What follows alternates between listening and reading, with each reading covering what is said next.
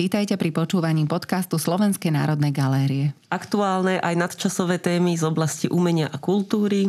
Zákulisie galernej praxe. Charizmatické hostky a hostia. To všetko a viac vám budeme prinášať my. Petra Hanáková. Eva Kotláriková. A Alexandra Tamášová.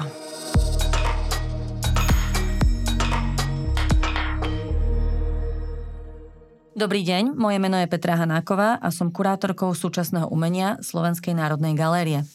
Mojou dnešnou hostčkou je Sabina Jankovičová, historička umenia a aktuálne aj terénna výskumníčka, ktorá po Slovensku mapuje tzv. sobášky, sobášne siene ako špecifické občianske priestory osobitých vizuálnych kvalít. Vítaj u nás, hoci takto virtuálne, Sabina. Ďakujem za pozvanie, dobrý deň. Dlhoročnou témou Sabiny Jankovičovej sú ale monumentálky, fenomén sochy a vôbec vizuálneho umenia v architektúre pred rokom 1989. Ale venuje sa vo všeobecnosti monumentálnom sochárstvu, respektíve soche vo verejnom priestore. V minulosti i dnes býva aj príležitostne, a tých príležitostí je už konečne aj trochu viac, aj členkov rôznych komisí pri súťažiach na nové sochárske alebo teda e, monumentálne, monumentálnejšie alebo verejné realizácie. My sa dnes ale budeme rozprávať najmä o socialistických monumentálkach, o ich kvalite, estetickej, pamäťovej či historickej, ale aj o ich aktuálnom technickom stave. Možno na začiatku, keďže náš podcast asi nie je len pre ľudí našej tzv. husákovskej generácie a tých starších, ale aj o tých mladších, čo to vlastne tá monumentálka je? Skús nám to nejako zadefinovať takto ľudovo nazývali sochári svoje realizácie do architektúry, respektíve do verejného priestoru v meste, v obci. Takže všetky takéto, aj fušky to nazývali, všetky tieto fušky, monumentálky, ktoré neboli voľnou tvorbou, ale vlastne boli štátnou zákazkou nazývali týmto termínom. Dneska by sme mohli povedať, že verejná socha, lebo aj keď to nebola vždy socha, hej, že áno, um, dielo vo verejnom týkalo, priestore. Áno, týkalo sa to všetkých médií, lebo veľa bolo robeného aj do interiéru. A tam dominovali skôr eh, maliarské techniky, respektíve reliefné a textilné techniky. Voláš sa Jankovičová, teda si dcerou Jozefa Jankoviča. Predpokladám, že prvé nasmerovanie možno k téme si našla doma? Áno, jemu veľmi tak ležala na srdci táto téma, to ako to rapidne mizlo. Po roku 2000 tak uh, mi túto tému tak podsunul na doktorantské uh, štúdium. No a bol to dobrý nápad, pretože vlastne od kedy som sa vtedy do toho tak e, ponorila a prvý raz uh, riadne prelistovala archív Slovenského fondu výtvarných umení, tak doteraz vlastne z tohto prvého prelistovania archívu čerpám, že som si vtedy skenovala stovky fotografií a teda som si tak určila nejaké tie smery, že čo, chc- čo chcem vidieť a čomu sa venovať. A už vtedy napríklad mi vypadli z toho sobášky ako veľmi zaujímavá vec, no ale tak nakoniec tá téma čakala až 15 rokov, kým som sa k nej dostala, ale je na to taký dobrý čas, že je k tomu aj podpora konečne a záujem vlastne zo strany nejakých eh, kultúrnych inštitúcií. Si bola vlastne prvá osoba, ktorá si sa už e, po roku 89, to znamená z tej perspektívy tej akoby kvázi persekuovanej, teraz to tak ako nepoviem asi správne a veľmi politicky korektne, a kvázi tej témy z tej druhej strany barikády, pretože samozrejme konzistória začala mapovať to predtým nemapované a odstrčené, takže vlastne sa odstrčila ako keby to predtým mapované oficiálne. Čiže ty si vlastne bola prvá tá, ktorá sa téme, ktorá bola na novo v nemilosti začala z novej perspektívy venovať. A keď si čítam vlastne materiály o tejto téme, tak väčšina e, tých našich našich je, je od teba, že ak sa dneska tejto téme venujú ľudia, mnohokrát sú to viac umelci a aktivisti ako kunzistorici, čiže ty si v podstate taká naša kanonická autorka vlastne e, tejto témy. Už. No, tak to nejak vyšlo tým, že sa tomu mm, vlastne nakoniec konštantne venujem. Tak samozrejme pred rokom 89 e, bolo x autoriek a pár autorov, ktorí sa tomu venovali aj veľmi podrobne. Sochárstvu sa venovala Klára Kubičková, Katarína Bajcúrová, iným veciam, alebo teraz priamo na fonde boli zamestnané kunzistoričky ako pani Oravcová, Katarína Hubová. Viera Luxová písala knižky. Že Viera Luxová sa zase venovala malbe, kam akože z takého širšieho pohľadu zahrnula aj mnoho vlastne iných nástenných techník, ale zase tá jej publikácia má vyloženie taký dobový newspeak a je tam tá autocenzúra, že tam teda niektorí autory úplne vypadávajú. Ale áno, tak e, vtedy tam bolo o tom veľa písané, ale naozaj tým dobovým newspeakom, takže keď to dnes človek číta, tak tomu často ani nerozumie, pokiaľ nevie dekodovať ten jazyk a vyznať sa v tom. Napríklad abstrakcia bola nazývaná, že teda dekoratívne umenie, aj Viera Luxová to tam takto práve má. Dneska sa vám hovorí unavená moderná, nie? Ale práve taká dobrá abstrakcia, ako dobež, vieš, tak to bola iba dekorácia a tým pádom niečo Aha, kvázi nižšie v rámci uh-huh. toho teda oficiálneho pohľadu, ktorý ona tam akoby drží. Kvázi ale prepašovala tam toho Dobeša a ešte mnohých ďalších, to zase no aj pre, sa držala. No. Preto vlastne, ako spomínam to tvoje prvo, prvo lež, lezectvo alebo prvo bežectvo, že ty si vlastne, ako hovoríš o tom starom newspeaku, ty si vlastne musela prekuť pojmy a respektíve nejaké nové tie pojmy pre túto starú tému nájsť, aby bola ako zrozumiteľná v tom novom mentálnom rámci. Vieš, že a, a pozvolna sa možno aj tá terminológia teraz doplňa. Napríklad, a to, to už idem in media zres, ako tá naša predstava po 89., že tu boli, že tá scéna napriek tomu, že bola pomerne veľká, bohatá, dneska sa my už venujeme skoro 20 ľuďom napriek tomu, že tu existovali stovky výtvarníkov. Čiže existovali nejakí oficiálni, ktorí robili tieto monumentálky, nejakí neoficiálni, ktorí si doma akože do šuflíkov robili ten konceptu, tie konceptuálne diela, čiže ako keby medzi tým nič neexistovalo pritom a to si práve ty ukazovala a ukazuješ ďalej, že prakticky skoro všetci tí neoficiálni umelci robili oficiálne diela rôznej kvality. Áno, keď som sa tomu začala venovať, e, tak ozaj som s tým prišla ako prvá a vlastne nebolo pochopenie napríklad ani zo strany niektorých mladších výtvarníkov, ktorí sa vtedy nestihli asi zapojiť v tých 80 rokov, že čo to akože má byť proste takéto ako reakcie.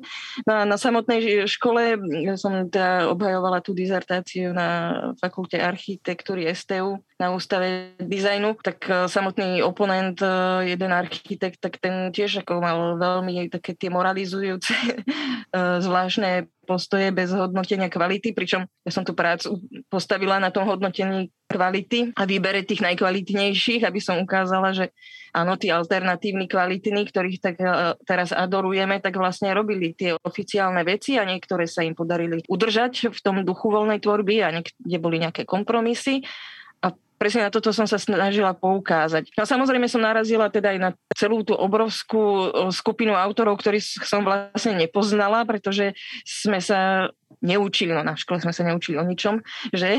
Ale proste ne, neboli áno, v tom kurze po, po revolučnom ako tí správni, teda pre ten náš teda revolučný pohľad e, tí kvalitní umelci. No ale pritom paradoxne vlastne celý ten socializmus robili a tiež e, sú tam akoby rôzne kvality k tej veľkej množine proste takých tých e, nejak zvlášť nie veľmi výrazných autorov, tak eh, samozrejme môžeme hovoriť o dneska nazývanej strednoprúdovej kvalite, ale tak stále tam bola tá profesionalita. Boli to profesionálni výtvarníci, vedeli narábať s tými výtvarnými prostriedkami a tiež niektorým sa niečo vydarilo viac, niečo menej aj v tejto veľkej skupine. No a potom tam boli samozrejme tí eh, super oficiálni eh, výtvarníci, ktorí vlastne boli priamo integrovaní do tých oficiálnych štruktúr, ako bol povedzme Jan Kulich. Ja tu som sa tiež zamýšľala nad tým, že aké boli ich motivácie, povedzme okrem tej prestíže a moci, ktorú dáva to, že ste v tých štruktúrach a robíte tie správne veci, čo systém očakáva. Ale tak e, mne z toho tak vyplynulo, že oni boli naozaj vnútorne hlboko presvedčení o tom svojom komunistickom názore. Takže vlastne tiež robili voľnú tvorbu podľa seba, podľa svojho srdca, povedzme. No, vieš, keď, lebo keď si, keď si zoberie, že v podstate sochár, ako ja ho stále vnímam sochár ako predátorskú disciplínu a že dať to do toho verejného priestoru a do, dať to čo najväčšie, akože teraz uh, už rozprávam takých ako trochu pejoratívnych genderových veciach, ale že predsa len podľa mňa pre Sochára je realizácia vo verejnom priestore a to máš aj ty v tých rozhovoroch, či už so svojím otcom, s Melíšom alebo s kýmkoľvek, že vlastne dokonca aj s Havrilom mám pocit, že že, že aj tí ako subtilnejší umelci akože vnímali tú možnosť dať do toho verejnú, urobiť verejnú realizáciu bez ohľadu na to, v akom politickom éteri sa vlastne pohybujú, že má to ten motív, ten sebarealizačný potenciál, že ako sami vieme aj teraz, že do šuflíka podľa mňa sa, sa ako celý život tvoriť nedá. Isté je to najmä o tom, že umelec potrebuje komunikáciu s e, publikom. No a tá verejná socha je proste super nástroj tej komunikácie vo veľkom meritku vlastne s celou verejnosťou.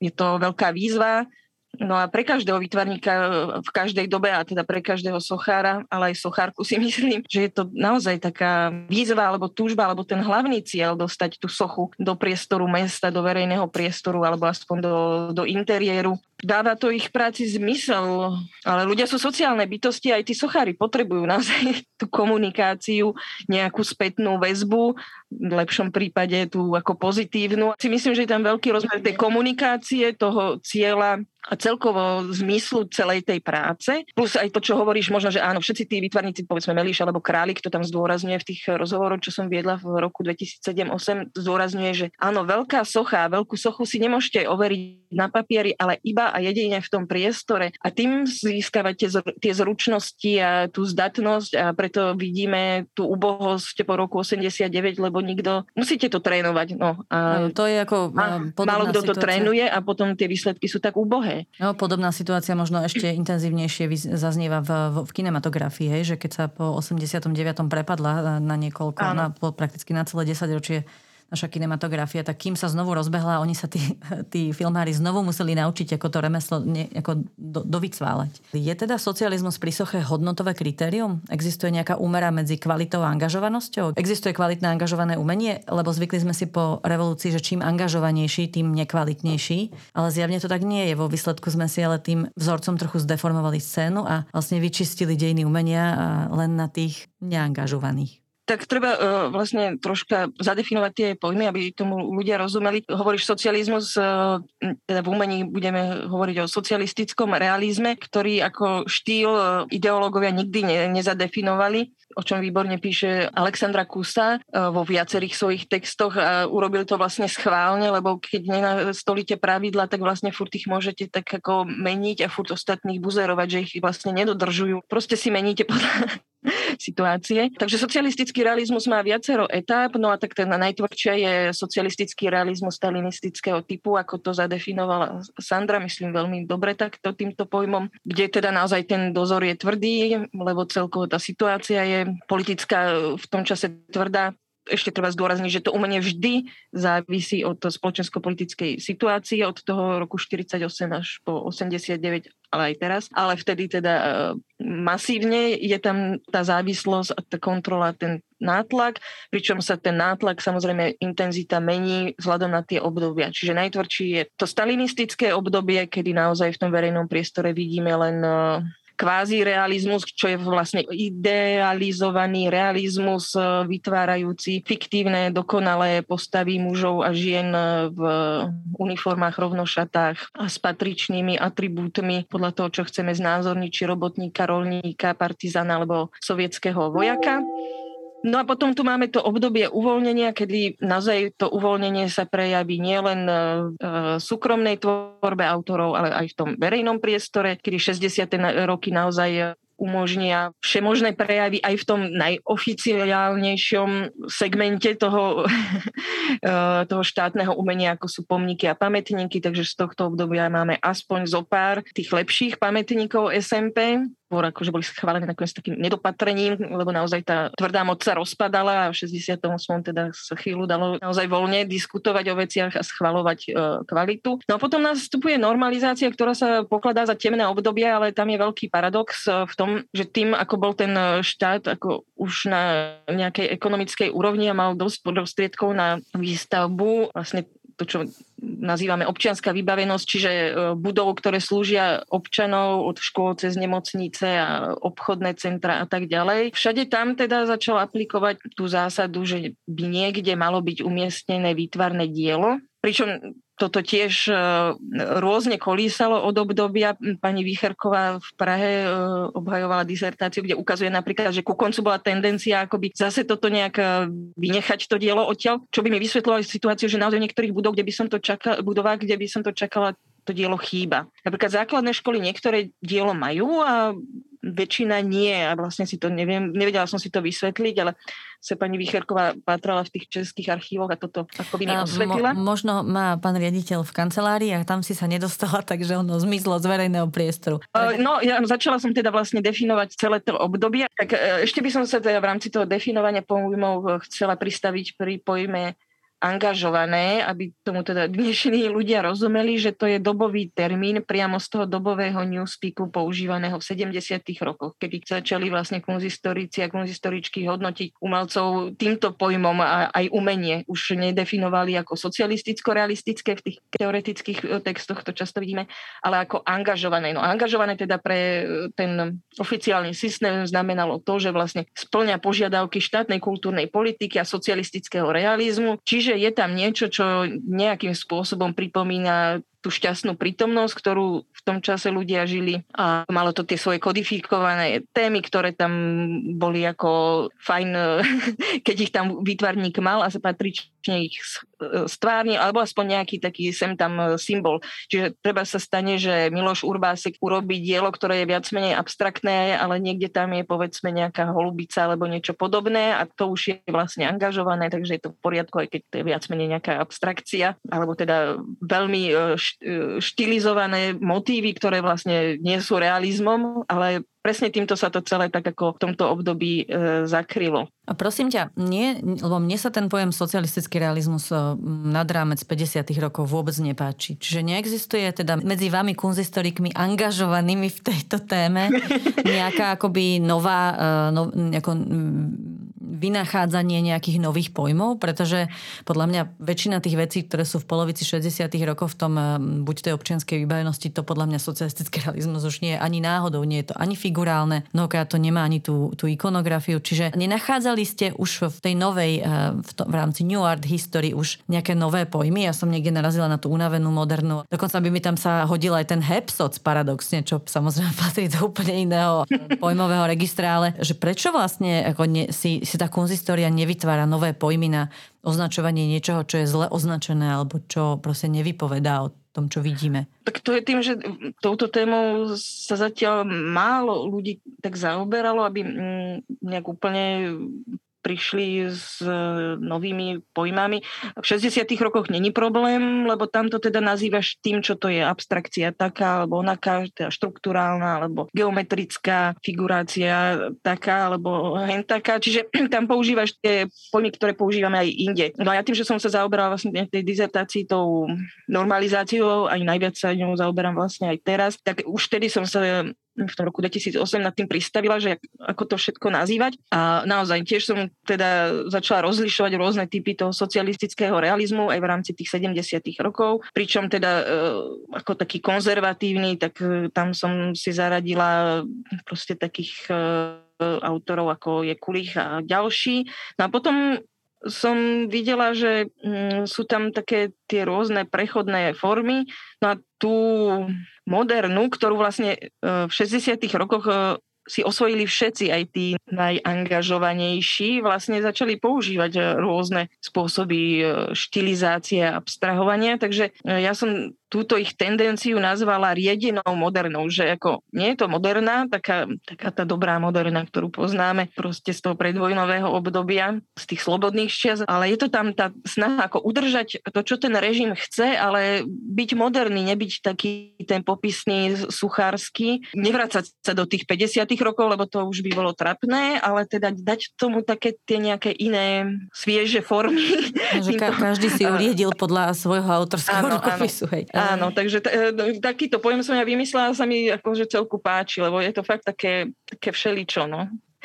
Čo sa týka abstrakcie, tak som si všimla, že tí autory, ktorí nie sú e, typickí abstraktní autory, ktorí by sa fakt zamýšľali nad tým, ako pracovať s tými tvármi v priestore alebo v ploche, tak často sa tam ukazuje tiež taká dekoratívna abstrakcia, som to nazvala, kde proste si vezme nejaký, ja neviem, geometrický útvar a teraz to tam vytvorí nejakú takú akoby teda plošnú stenu a není to ako nič moc, nemá to takú tú šťavu ako ja neviem u Belohradského alebo niekoho takého kvalitného, ktorý robí s geometrickou abstrakciou. Ako dneska už by sme to úplne regulárne asi nazývali dizajnom, len v tom, nie? Že, že... No ani to nemá dobré kvality, že dizajnerské, ako napríklad mm. Bielkovič, keď spraví abstraktnú stenu, kde vlastne len namnoží jeden prvok, ale má to brutálnu dynamiku, že tá stena sa celá vlní, tak uh, proste také tie dekoratívne uh, abstrakcie proste sú také, také nudné, no také suché. A niekedy ako dochádza k tomu, že architekti veľmi ako chceli robiť tieto deliace priečky alebo steny v tých svojich architektúrach a vlastne nezadali tú zákazku teda výtvarníkovi a urobili to sami, ale to, jak som listovala tie fotky v tom archíve, to na prvý pohľad vidí, že toto nerobil výtvarník, ale práve architekt, že proste nemá to tú výtvarnickú šťavu. Uh-huh. Je to také suchšie. Uh-huh.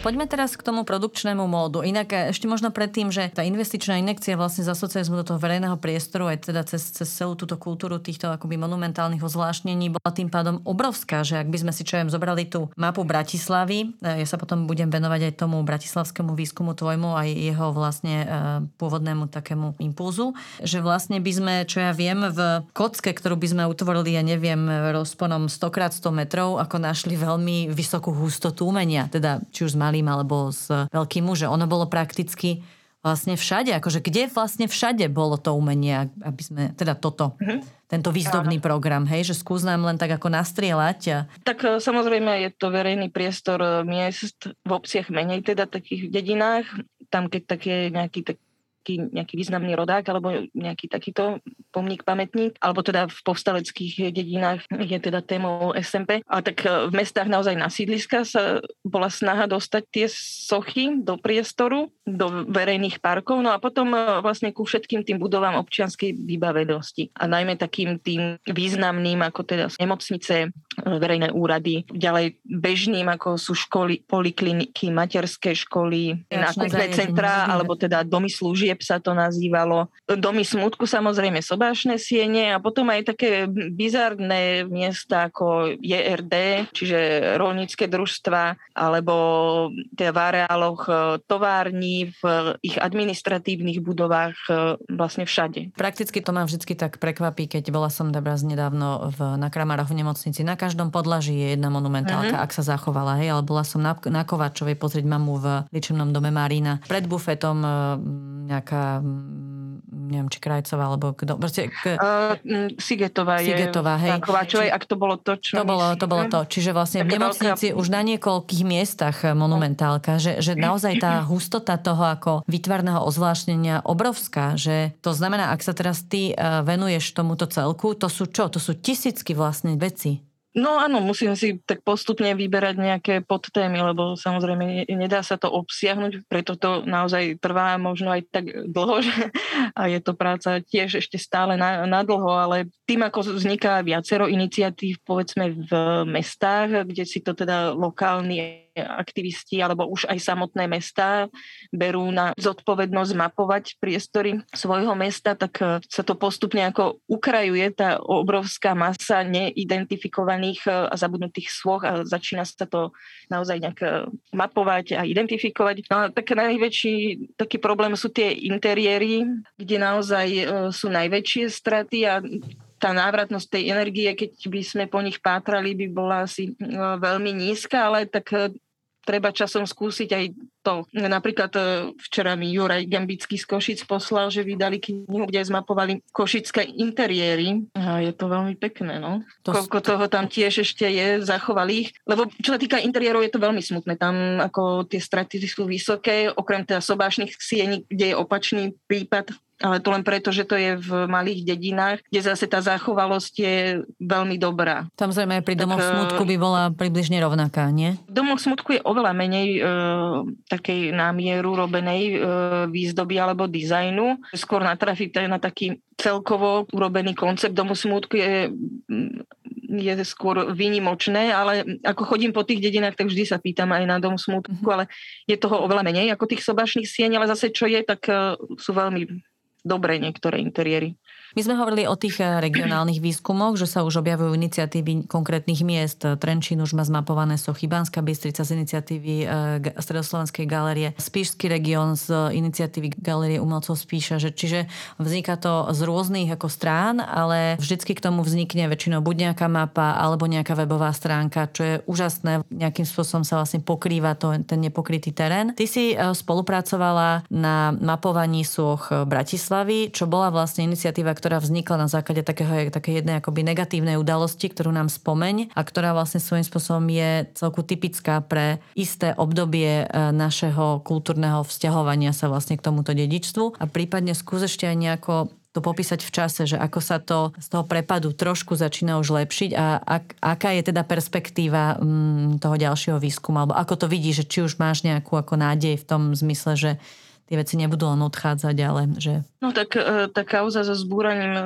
sochy čas od Jozefa Jankoviča v Ružinove, tak tá bola natoľko e, viditeľná, že naozaj zbudila nejaké reakcie pri najmenšom v tej kultúrnej obci a vytvarnickej. Aj teda prvý raz akoby záujem médií, ale bola to skôr taká no, šťastná náhoda, že vlastne sa na to prišlo hneď okamžite, ako tú sochu zdemolovali a tým pádom to bolo aktuálne a zaujímavé pre tie médiá, lebo dovtedy od toho 89.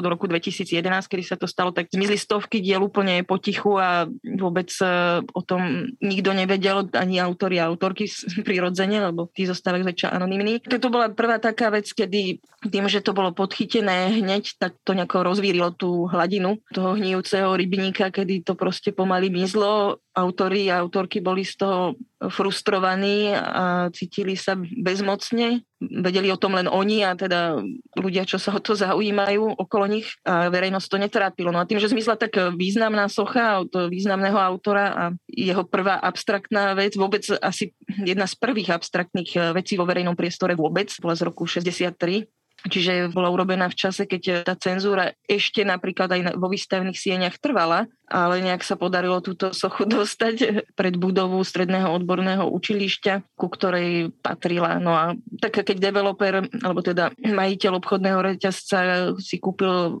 pozemok, teda kúpil si budovu a strhol ju, aby mal pozemok, ako sa to tak robí, že lebo sa nemôže kúpiť prázdny pozemok. Školu asi nebolo už treba, no tak e, architektka Sabová sa rozhodla, že vlastne potrebuje vyčistiť ten priestor, tak akože tam do toho zahrnula aj sochu s výhovorkou, že nevedela zistiť autora, ako len vidno proste jej e, intelektuálnu úroveň, že ako vy, vypustiť takú ako výhovorku, tak to chce ako dosť veľkú otrlosť, lebo ako keby naozaj zisťovala, že kto je autor, tak e, skôr či neskôr by na to musela nejako natrafiť, keby obvolala zo pár verejných odborných inštitúcií. A ďalšia vec, to proste nie je predsa dôvod, že nepoznám autora, tak to strhnem. Proste jej na to absolútne nezáležalo, len teda šlo o to vyčistiť priestor, kde je teraz iba parkovisko, alebo možno iba trávnik, neviem úplne presne, kde tá socha bola, ale buď tam je teda to koniec toho parkoviska, alebo iba trávnik, čiže tá tam kľudne ako mohla tá socha byť. To je tak absurdná situácia, že ako doteraz sa mi na tým rozum zastavuje a ako každý rok si presne v ten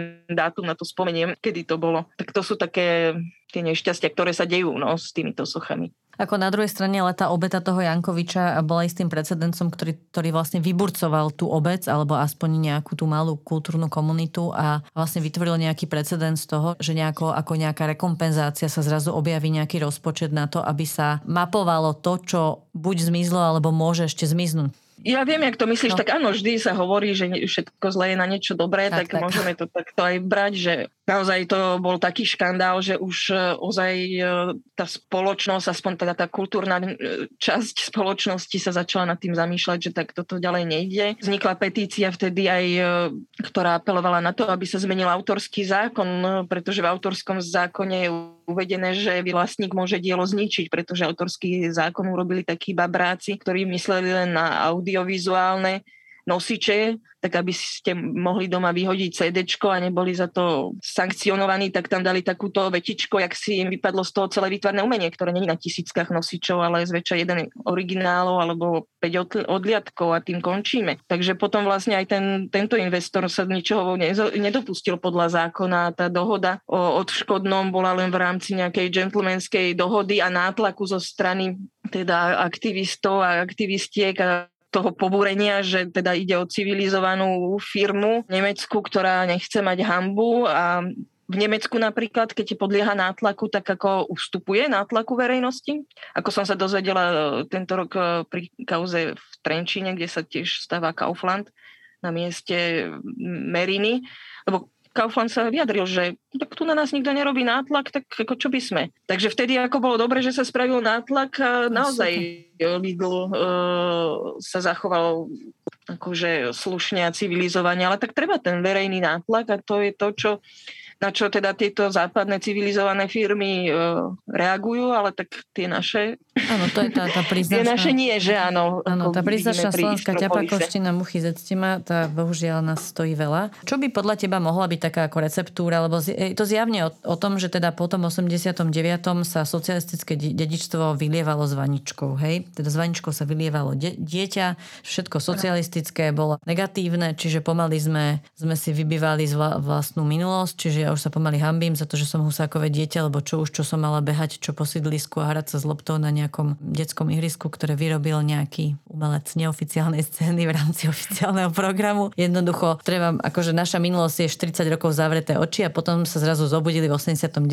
sme už si vyklúčovali tú slobodu a predtým nič.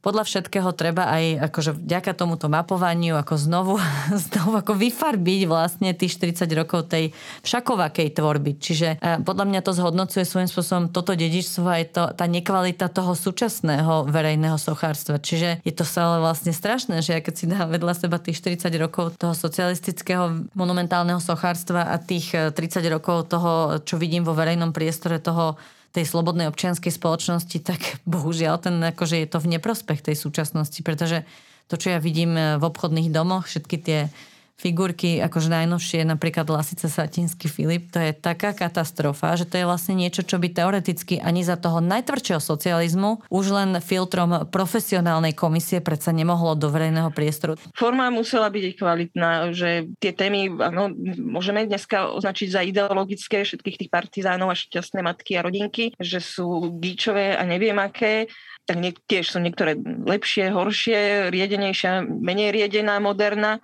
ale proste má to aspoň tú remeselnú kvalitu, materiálovú kvalitu, proporcie, nejakú kompozíciu. No a to, čo vzniká teraz, tak to vieme, aké je. No tak e, jedna vec je tá finančná stránka, že sa navrhne nejaký trpaslík z bronzu, lebo sa na to vyzbiera to samotné združenie, ktoré sa snaží pretlačiť tú sochu na to miesto. A bohužiaľ ten výsledok je fakt katastrofický, napriek tomu, že treba sa aj schvalovacej komisii mesta Bratislavy sme upozorňovali ľudí, ktorí predkladali tieto návrhy, že to nemôže byť taký trpazlík, že musí to byť na, nadživotná veľkosť. No ale vidí, vidíš, no tak profesionálny sochár ti odovzdá hen takého lasicu Satinského a Filipa, všetci si mu tlieskajú, on sa nehambí zjavne, ale tak tam je problém aj tej, e, tých pozostalých, tých troch rodín, však ako nevedia. Áno, ako ja, pre mňa je nepochopiteľné, že, šéf, že, že šéfka živený ako, ako to je so problém celej To je problém slovenskej spoločnosti, že tieto tri rodiny sa pokladajú za, ne, za intelektuálnu e,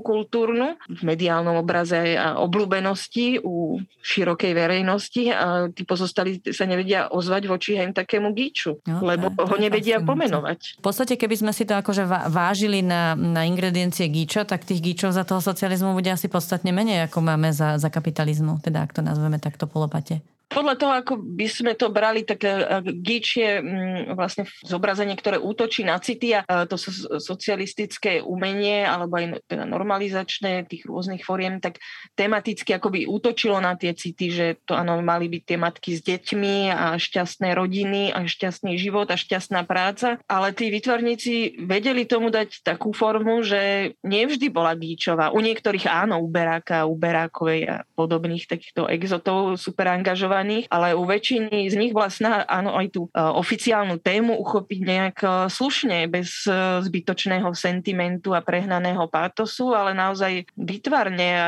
nejak sa zamyslieť nad tým, ako tomu treba rozdať no, novú formu. Takže teraz otázka taká doznačilo. A v dnešnej dobe naozaj tie gíče sú také, že to proste útočí na tie city a formou sa tí autori nájomní nezaoberajú. Lebo na čo? Lebo verejnosť ocení bulvár, aj, aj seriózne médiá, hlavne, že máme tie figurky v meste a tam sa budú fotiť turisti. Ako musí byť aj také, ako vidíme to aj vo všetkých európskych eh, mestách, že sú tam tie figurky. Problém je, že tam je aj tá kvalita. Áno, že u nás sú len, u nás len figurky a 10 metrov štvorcových River Parku, kde je to nie úplne figurka, no ale také je to taký trochu Mickey Mouse. Položím takú otázku, že Bartfajov Gottwald je kvalitnejšia socha ako Bartfajov Andersen? No áno, keď sa na to pozrieš, tak uh, ten Gottwald má isté parametre. od tej figúry, tak mal proste tú monumentálnu formu, nemusí sa nám páčiť, ale proste niekto sa zamýšľal nad tým, ako to bude na tom námestí vyzerať. Celé to bolo nadizajnované ako komplexný celok previazaný. Nikto sa nad tým zamýšľal, kdežto ten Andersen, to je tam úplne, že drbnuté do prostred chodníka, neviete prečo, za čo, na čo. Okolo sú rozhádzané tie mramory v tom, tom chodníku. Moji chorvátsky priatelia, keď to videli, to povedali, že to vyzerá ako náhrobné kamene. Áno, no, medzi tým nerozumiete často z zveriny že... už zmizla, lebo vadila cyklistom, čiže je to ako úplný prúser, no. Čiže paradoxne ani tí autori vycválaní, ktorí už ako vedeli chodiť v tých verejných objednávkach, to na staré kolena už úplne nezvládli nezvládali. No. Ale to bolo možno aj zmenou toho formátu, že tí monumentalisti nedokážali, nedokázali už robiť figurky. No, tak mohlo to byť aj vekom, alebo tou takou krčovitou snahou sa zapáčiť, alebo čo, že tí komunisti očakávali také tie veľkolepejšie formy a gesta, tuto sa už očakáva presne, ako hovoríš, iba nejaká figurka, to je možno nakoniec ťažšie. No to je vlastne ten, eh, tá pro, proporcia tej selfie tyče, hej, že vlastne my už sochy nepotrebujeme, to sú len také tie ako figurky do pozadia k môjmu selfiečku, čiže podľa mňa sa to aj preto vlastne stvrkáva, že ty už niečo, mm-hmm čo ide nad eh, formát tvojho mobilného telefónu, nepotrebuješ. Že vlastne keby sa niekto mal fotiť teraz s Gotwaldom, tak to nedá, lebo jednoducho proste musel by sa postaviť na začiatok námestia a tam by mu to dalo do toho formátu. No. Tak tomu nenapadlo, lebo zase tie figurky vznikali naozaj ešte pred eh, super telefónmi, ale áno, no vlastne je to výhodné aj z tohto pohľadu. Eh, teraz ešte teda poďme k tomu produkčnému módu, lebo ten je osobitne interesantný, tá tzv. hlava 5, alebo ten to vlastne v, na základe čoho to bolo celé možné, takáto vlastne veľkorýsa tvorba do verejného priestoru. Zaujíma ma, kedy sa vlastne tento zákon nastavil, alebo tento produkčný mód, ako by povedali možno Američania, a kedy sa vlastne skončil a že či je tu nejaká iniciatíva znovu akoby rozbehnúť alebo nejako dať do toho, do tej legislatívy tú hlavu 5, aspoň v nejakom inom percentnom zastúpení, lebo to bol ten priestor vlastne, kde sa tí umelci mohli realizovať od, od začiatku nástupu komunistov k moci tak bola tá tendencia samozrejme tvoriť veľkolepé komplexné priestory po Stalinovom vzore, alebo teda po vzore toho, čo sa dialo v Sovietskom zväze. Tak spočiatku sa sústredili vlastne na tie pomníky a pamätníky, ktoré nepotrebovali nejak e, špeciálne e, zadefinovať v stavebnom zákone, pretože to boli naozaj nejaké politické vlastne rozkazy z hora, že, že v rámci toho šírenia tej ideológie a treba sa reinterpretácie toho povstania, Slovenského národného povstania ako teda komunistickej záležitosti a nie občianskej. No a keď e, sa vlastne štát pozviechal a začal sa trošku venovať aj civilnej architektúre, tak e, vlastne nastala potreba nejako šetriť to, ako sa e, nejaký, nastaviť nejaký mechanizmus, ako sa budú vytvárne diela umiestňovať do architektúry. A boli teda rôzne také nejaké tendencie, alebo teda úvahy o tom, ako to spraviť a vlastne v 65. teda bolo prijaté vládne uznesenie, ktoré teda definovalo to, že každá verejná budova by mala mať výtvarné dielo. A financovanie bolo potom zabezpečené prijatím stavebného zákona, kde hlava 5 tohto stavebného zákona hovorila o výtvarných dielách, ktoré zadefinovala ako pevne zabudované, čiže previazané s budovou či už teda v interiéri alebo exteriéri stenou, alebo teda tým areálom budovy, ako to bolo treba pri tej soche čas e, pred stredným odborným učilišťom, že jednoducho tá socha patrila k tej budove, takže keď to investor kúpil, kúpil oboje bez toho, aby nejako v tom uvažoval, že čo to vlastne tam je a že to patrí spolu a aké sú tie hodnoty s tým spojené. Tá hlava 5 umožnila to, že z celkového rozpočtu stavby bolo určité percento, v závislosti na význame stavby priamo zadefinované, že bude určené na výtvarné umenie. Pričom to percento sa pohybovalo od 0,5 do 2% Pričom neviem, ako vznikli tie legendy. Vlastne ešte keď som začínala písať tú prácu, tak eh, mi výtvarníci hovorili 5% Jeden architekt na fakulte architektúry dokonca akože vystrelil, že 10% ale to proste boli iba nejaké také uh, legendy, ktoré nejak vznikli. Možno z tej hlavy 5 si ľudia zapamätali, že 5% ale naozaj, čo som videla to zadefinované v oficiálnych materiáloch, tak bolo to do 2%. No a Čo znamená tej... objem aký napríklad? No, tak čo, čo, v toto čase, som sa nikdy je... nezamýšľala nad tým, že čo to bol ten celkový objem, že koľko mohla stať taká nejaká stavba, ale zrovna včera, keď mi prišla tá košická nová kniha, tak sa zaoberajú nemocnicou, novou nemocnicou, obrovskou budovou a tu je teda popísané, že aké to má všetko rozmery.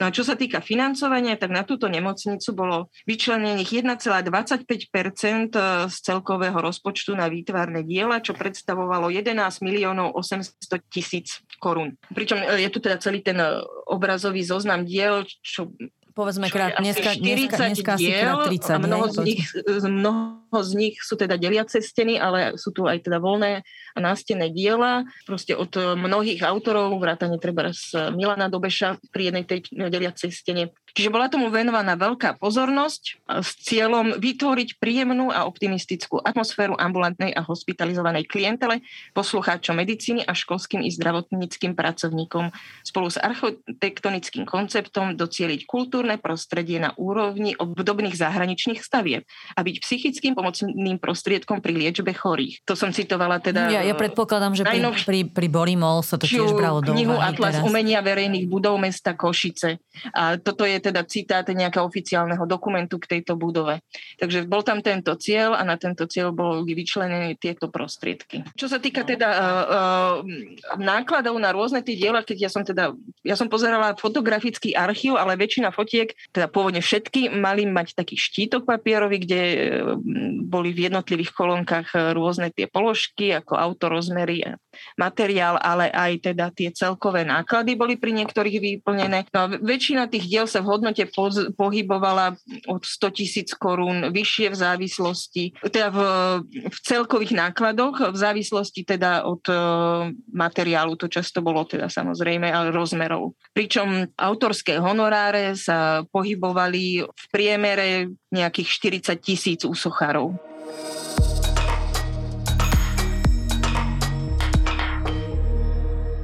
Bo jak sa hovorilo, že proste boli tí miliónoví zákazkári typu teda Bartfaj Kulich a boli tí takí, čo robili za tých 100 tisíc. Lebo stále je tu taká, ani to asi nie je legenda, že oni tí umelci, teda najmä tí asi architekti, sochári, možno aj maliari, ktorí robili do tých e, verejných priestorov, ako zarábali celkom slušné peniaze, že ten, ten sociálny status toho, e, teraz nepoviem kolaborujúceho umelca, toho umelca, ktorý ako tvoril tie verejné objednávky, ten bol uh, rozhodne nadštandardne, uh, teda v porovnaní s dnešným štandardom vyšší. Tak áno, e, mali e, rozhodne dobrý jednorázový príjem, len tá suma samozrejme nehovorí, že na aké obdobie to bolo, že tie realizácie sa ťahali roky. Samozrejme, každý ten výtvarník mal rozbehnuté ich viac realizácií, ale kým došlo k tomu vyplateniu, tak e, vlastne oni museli vedieť to, čo aj dnešní podnikatelia nejak narábať s tými rôznymi objemami peňazí, ktoré mali. Čo ako dnešní slobodní umelci, hej? Že proste Áno. pár koncertov a potom musí sa vykryť ako vo zvyšku, hej? Áno. Čiže keď som to tak pozerala, tak v priemere tí najaktívnejší, teda tých, čo som sledovala, tí alternatívni, povedzme, neangažovaní, tak e, väčšinou mali tak jednu za rok alebo za dva roky, pričom teda, ako hovorím, ten ich honorár bol od 30 do 60 tisíc, pričom e, teda v tých celkových nákladoch sú niekedy uvedené aj náklady na materiál, ktoré tiež treba ten výtvarník dostal, ak to realizoval vo svojej dielni a tam už tiež s tým mohol narábať tak, že ušetrí, ak to celé bude realizovať sám, ale často to nešlo, však to boli veľké veci, takže musel on z tých svojich peňazí vyplácať všetkých tých svojich pomocníkov a robotníkov. A toto všetko tam vlastne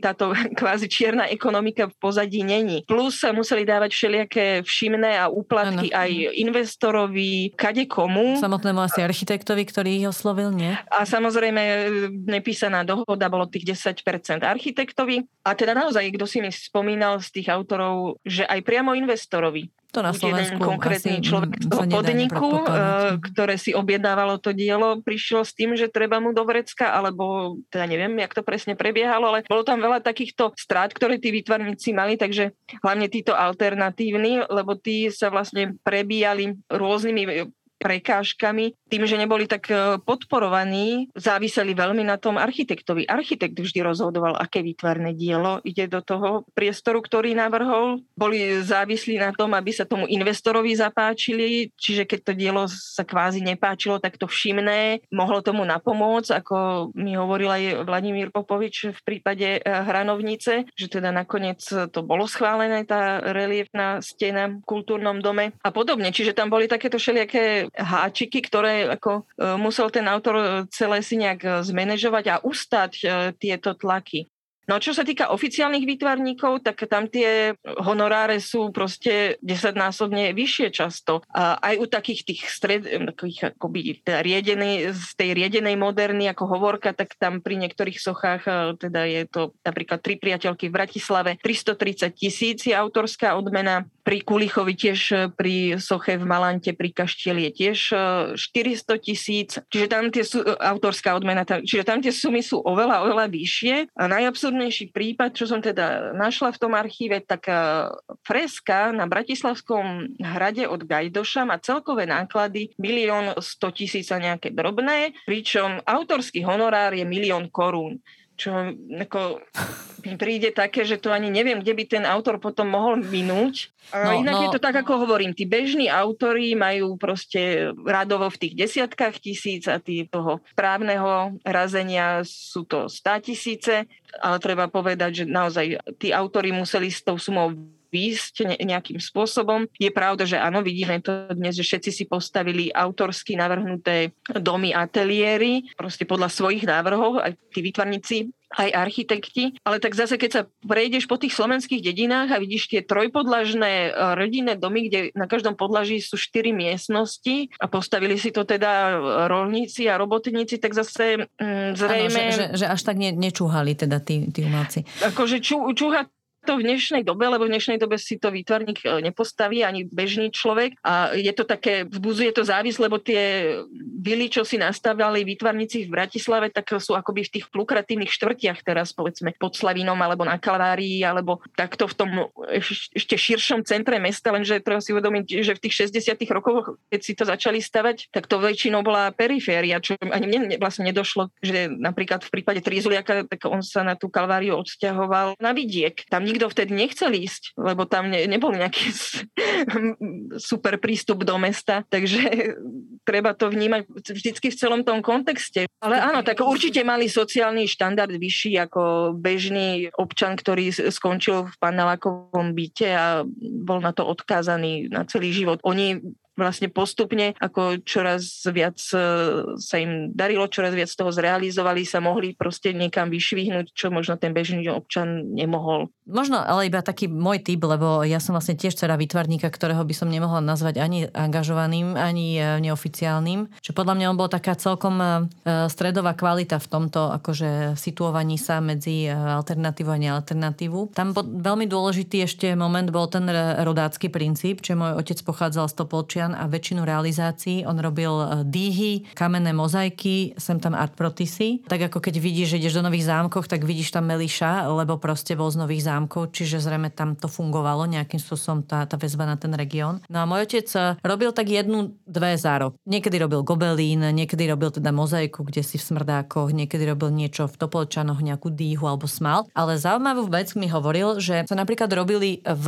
Lodeniciach v Komárne, že, sa, že sovietský zväz si objednal mal v Komárne dve veľké lode výletné, ktoré v monumentálkach realizovali naši umelci. Čiže oni tam vyrobili nejaké v reštike steny, nejaké proste doplnky. Potom prišiel ten investor, schválil, neschválil, museli ho zase nejak uplatiť. A potom to odišlo a my vlastne netušíme ani, čo tam bolo. Že existuje takéto veci, o ktorých možno nevieš. Áno, tieto lode sú zaujímavé. Videla som teda pár fotiek v tom archíve, ale naozaj možno len jednu, dve. Viem, že teda dobežne čo tam realizoval. Boli to, myslím, práve také kvalitné veci, čo sa teda navrhli na tieto lode, ale ten fotografický archív fondu bol ako v nekompletnom stave. To bol taký e, šalát, ktorý chceli aj vyhodiť. Dúfam, že toto nespravili. To bola nekonečná studnica tých materiálu dobových fotografií. Je to také, že tie kompletné informácie nemáme z žiadneho archívu, lebo fond síce vydával v 80. rokoch e, súpisy, si svoch za niektoré roky, tiež nie každý rok. A sú tam uvedené treba aj tieto z tých lodí, čiže je o tom nejaký záznam,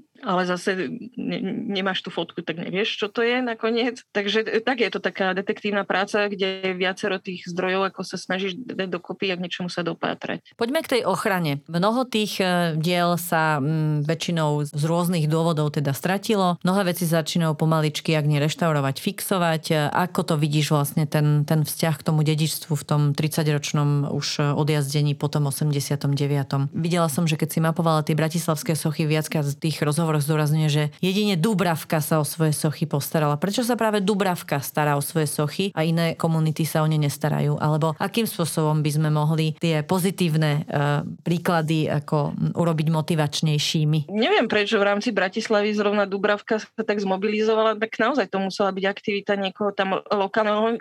Nepatrala som teda, že kto na mestskej časti bol taký osvietený, že si možno, ja neviem, či si prelistoval ten súpis, alebo ho to nejako zaujalo, že tam sú sochy a že v akom sú stave, že sú posprejované a všetky teda pekne očistili a vyzerá to úplne inak, keď to má tú opaderu. Mm. Ostatné mestské časti za tie roky sa k tomuto nepodujali, ale samotné mesto má už svoju kultúrnu politiku, odkedy teda je nový primátor a jednou z tých priorít sú aj sochy v meste. Zatiaľ riešia vlastnícke vzťahy, lebo tieto sochy sú v tom verejnom priestore, ale sú také bezprizorné, takže toto sa snaží ako právne vyriešiť túto stránku, aby sa potom mohlo pristúpiť k reštaurovaniu. Čiže plán e, Bratislavy je všetky tie sochy postupom času naozaj sa o ne postarať. No a mnohé mesta e, na Slovensku buď z iniciatívy súkromných, e, teda aktivistických skupín k tomuto pristúpili ako v Trenčine, alebo teda z iniciatívy miest sa toto ide diať vo viacerých mestách, napríklad napríklad e, v Trnave, v Banskej Bystrici už zo pár svôch zreštaurovali, v Leviciach chystajú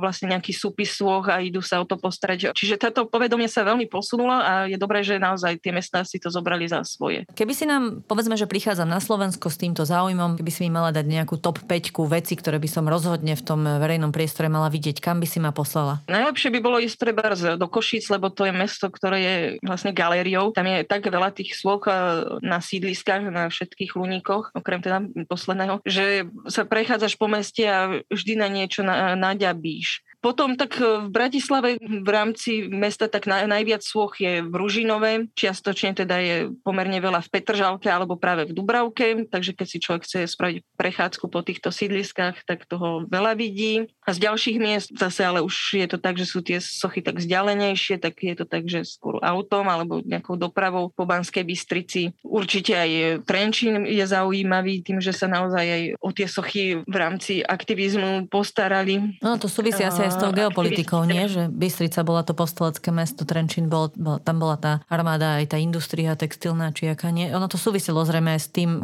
do čoho sa investovalo, nie? Tak asi bola tendencia na všetkých sídliskách eh, sochy, ale niekde je to také nejaké hustejšie. Napríklad v tých ko- Košiciach je to fakt... To je tá VSŽ. Veľkorýse, to, to sídlisko, čo sa týka výtvarných diel. Tak za, záviselo to asi aj od významu toho mesta, že nakoľko sa teda venovala pozornosť tomu, koľko tých vecí sa do verejného priestoru dá. Závisí naozaj od veľkosti mesta. No ak, ak by človek chcel tie chuťovky, tak naozaj by som odporúčila prejsť si zo pár sobášnych sieň. No a ten, tento rok som práve bola okolo to Polčan, ako hovoríš, že na Hornej Nitre. A tam každá jedna sobáška, ktorú som si teda v rámci toho svojho okruhu vybrala, bola vynikajúca a vynikajúco zachovala. Čiže tam by som chcela možno aj, no, to spadá pod viacero okresov, ale tam by bolo treba vytvoriť nejakú takú vyložené turistickú trasu po týchto sobáškach. Celkovo je to región, kde skoro v každej dedine je kaštiel, tam je čo pozerať. Čiže v rámci toho integrovať e, vlastne aj takú trasu po týchto sobášnych e, sieňach e, v tomto regióne, tak to by bolo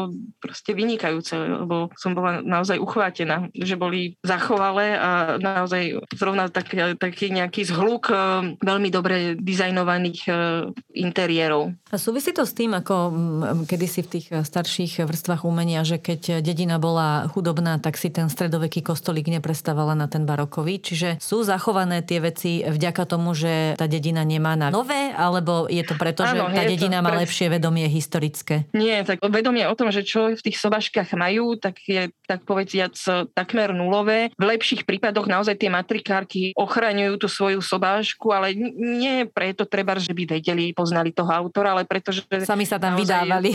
Ani to treba, ale fakt tam robia 30 rokov tie matrikárky a nejakým spôsobom si uvedomujú hodnotu toho interiéru, aj keď je starý, alebo treba si uvedomujú len, že to je výtvarné dielo a že, že prečo by sa to malo vyhodiť. No tak ako je veľké šťastie, že napríklad vo Vajnoroch je sobašná sieň s dielom Milana Dobeša, také veľmi pekné plexisklové, proste obrovské nástenné dielo veľmi výraznej farebnosti. No a tak e, bola taká tendencia, že dať to preč a pani, ktorá bola obradníčkou, tak táto pani obradníčka, ktorá tam tiež teda desiatky rokov fungovala, tak povedala, že rozhodne nie, že, že nič sa odstraňovať nebude. Takže je to zase len o tých konkrétnych ľuďoch a o šťastí. No a naozaj vidno, že tam, kde proste tie peniaze nie sú, tak e, tam sa do toho nejak nezasiahlo, ale také tie zase mladé matrikárky mi tam začnú strašne fňukať, že aké je to tu otrasné a jak to ona celé ide meniť. Keď som tento rok bola v Bánovciach, taká mladá teda akčná a že nech len nedám taký posudok,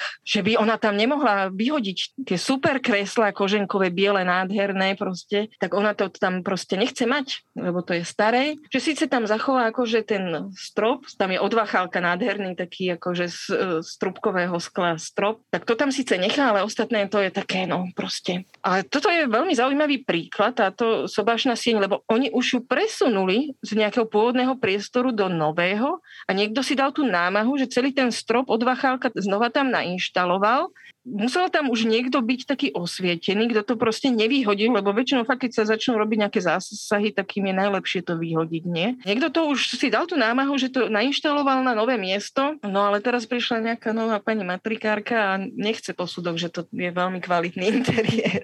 Takže s takýmto sa stretám. Najvtipnejšie to bolo tento rok. Áno, navštívila som dva regióny, kde toho bolo veľmi veľa som si ich vybrala aj na základe toho, že práve v tých súpisoch 80 rokov sa ukazovalo, že v 81.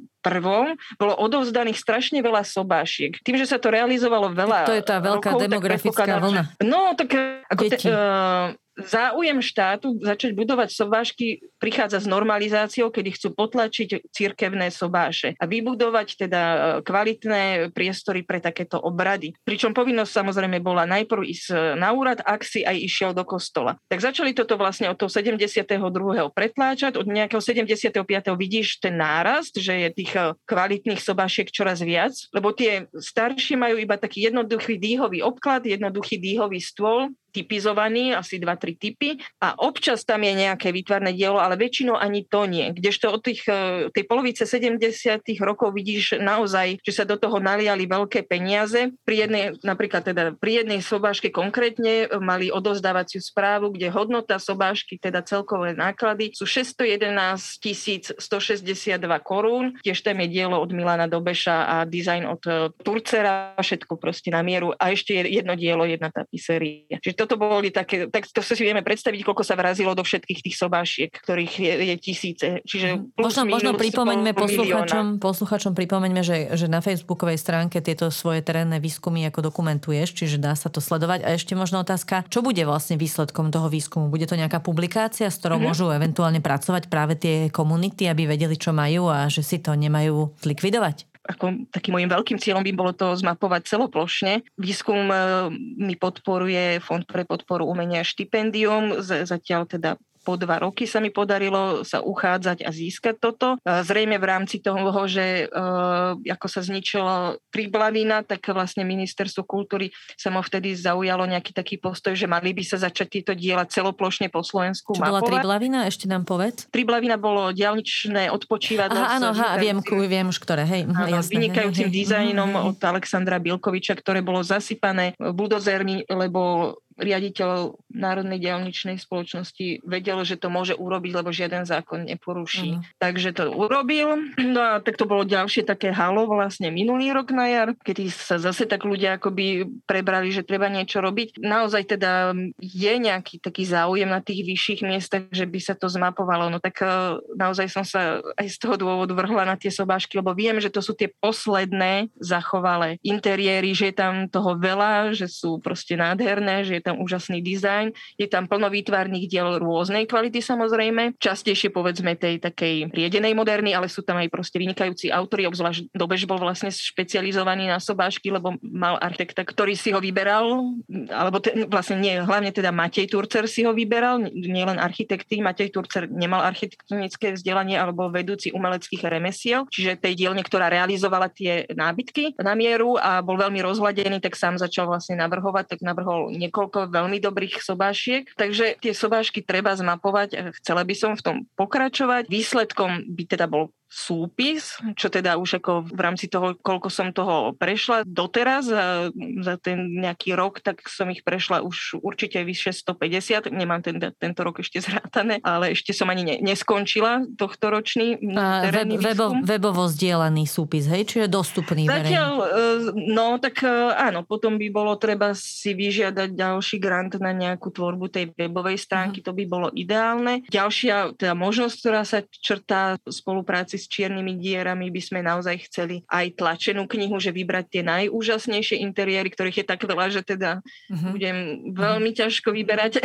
a to, naozaj to spraviť e, s profesionálnymi fotografiami knižne. Ďalšia vec je teda tá osveta, že keď už som tam v tom teréne, tak naozaj sa bavím s tými ľuďmi, zdôrazňujem im tú hodnotu, kvalitu. Mm-hmm. Samozrejme, pokiaľ by sa robili tieto webové súpisy, tak už by sa im dalo povedať, že áno, tuto ste v tomto súpise a tak dávajte na to pozor, že už by tam bolo nejaký možno taký pocit aspoň ja, kontroly, že by možno nejaký, nejaký zamyslí nad tým. Turistický motív by sa tam zrazu objavil sem tam by tam niekto za tým uh, si zabehol, pýtal by sa, dvere by sa No a čo by som teda chcela, aby sa vytvorilo presne takéto nejaké trasy odporúčané pre takých nadšencov, že ktorí si chcú ísť pozrieť eh, tie sobášne siene vo svojom regióne. Mala som dotáciu od, aj od Bratislavského kraja, kde som teda celoplošne mám prejdený teda Bratislavský kraj, kde teda dosť veľa sa zničilo práve tie turcerové interiéry s dobešom, ako napríklad v Modre alebo v Stupave, to proste už nemajú. Ale tak zo pár ich teda zostalo, takže tiež by sa dala spraviť taká nejaká trasa po Bratislavskom kraji. A ako hovorím, e, okolia týchto polčan, tak to by bola top trasa. Ako všeli, čo by sa s tým dalo robiť. Čiže ten môj výskum je taký prvovýskum, aby sme vôbec zistili, čo kde máme. A ano, zjavne sa dá od... máš celý život. x projektov. Celý život máš čo robiť. Ja ťa teraz to stopnem, lebo už by sme potrebovali druhý podcast a máme aj v mojom zozname otázok je toho ešte fúra, ale pomaličky by som to uzavrela. Ja by som ešte možno komentovala na Margo tej riedenej moderny. No, keď ten slovenský, tá, tá moderná na Slovensku je proste, alebo naša, mm, miera infiltrácie modernizmom je riedená, tak sa nesmieme čudovať, že to, čo je nám zodpoveda najviac štýlovo, je riedená moderná. Tak my, my sme proste takí e, vyriedení, no tak, takú máme aj modernú. Tak zase na obranu by som povedala, že sú tam aj top kvalitné diela v tej monumentálnej tvorbe. No povedz ešte pár. Záleží vždy od toho autora, ale mnohé trizuliakové abstraktné realizácie sú vynikajúce, ako napríklad na sídlisku hliny v Žiline, alebo tie tri svetoplúkové prúty, má to rôzne názvy, ale proste pri diálnici smerom na Malacky, diela Michala Kerna v rôznych teda až zapadlých lokalitách, eh, na rôznych miestach, eh, najmä teda v tom eh, regióne Liptovského Mikuláša, ale aj inde, napríklad v Rimavskej sobote na sídlisku. Ďalej sú to niektoré teda Jankovičové realizácie, napríklad aj dizajn, ktorý robil pre kúpele brusno, dizajn pitných prameňov, diela Antona Cepku rôzne teda po Slovensku, či už v Košiciach vo verejnom priestore, alebo tiež pitný prameň Štefánik na Sliači, e, ďalej sú to Bilkovičové realizácie, napríklad aj vynikajúci dizajn náhrobných kameňov na cintoríne v Rakuňa v Bratislave, ktorých prototypy tam boli a správca cintorína ich roku 2016 vyhodil a napísal mi oficiálne, že to, že je to nejaká kultúrna hodnota je subjektívny názor. No ja už takže... som nechcela, do týchto, do týchto zase negatívnych končín som nechcela. Skončíme v tých pozitívnych typoch. Dočové diela vo všetkých tých interiéroch, e, to sú úplne voľné, jeho abstraktné realizácie, nielen v sobašných sieňach, ale aj v rôznych administratívnych budovách. Skrátka všetci tí vynikajúci autory, ktorých e, oceňujeme aj v tej voľnej tvorbe, tak dokázali do toho verejného priestoru priniesť túto voľnú tvorbu s tou kvalitou, ktorú to má mať. Čiže keby som sa, Takže... kone, keby som sa predsa len chcela vydávať, do, do akej sobášky si to mám naplánovať? No tak fakt, e, ja som ich videla vyše 150, druhá väčšina je zachovalých. Okrem tých starších typov všetky tie novšie sú fakt originálny dizajn a sú úžasné. Tak také, čo ma najviac oslovili sú povedzme Lisa pod Makitou alebo pod Šoporňa. No a tam je úžasná sobašná sieň, taká ladená do, červená. E, šoporňa zase taká zeleno-oranžová alebo kovarce žlto-biela. Tak nejakého junáka zo Šoporne. Nápadné. Uh, no. Sabina, ja ti veľmi pekne ďakujem za inšpiratívny rozhovor. Ja verím, že sme poslucháčov a poslucháčky trochu citlivili eh, k našej téme. Eh, nie, že verím, ja, ja viem. Moje meno je Petra Hanáková. Ak by som mala dodať, som husákové dieťa, aj preto tá citlivosť pre túto tému. A budem sa na vás tešiť pri ďalšom podcaste Slovenskej národnej galérie. Ďakujem. A ja ďakujem. Témy, ktoré inšpirujú a tento podcast ti prináša Kia. Značka, pre ktorú je umenie inšpiráciou. Kia. Movement that inspires.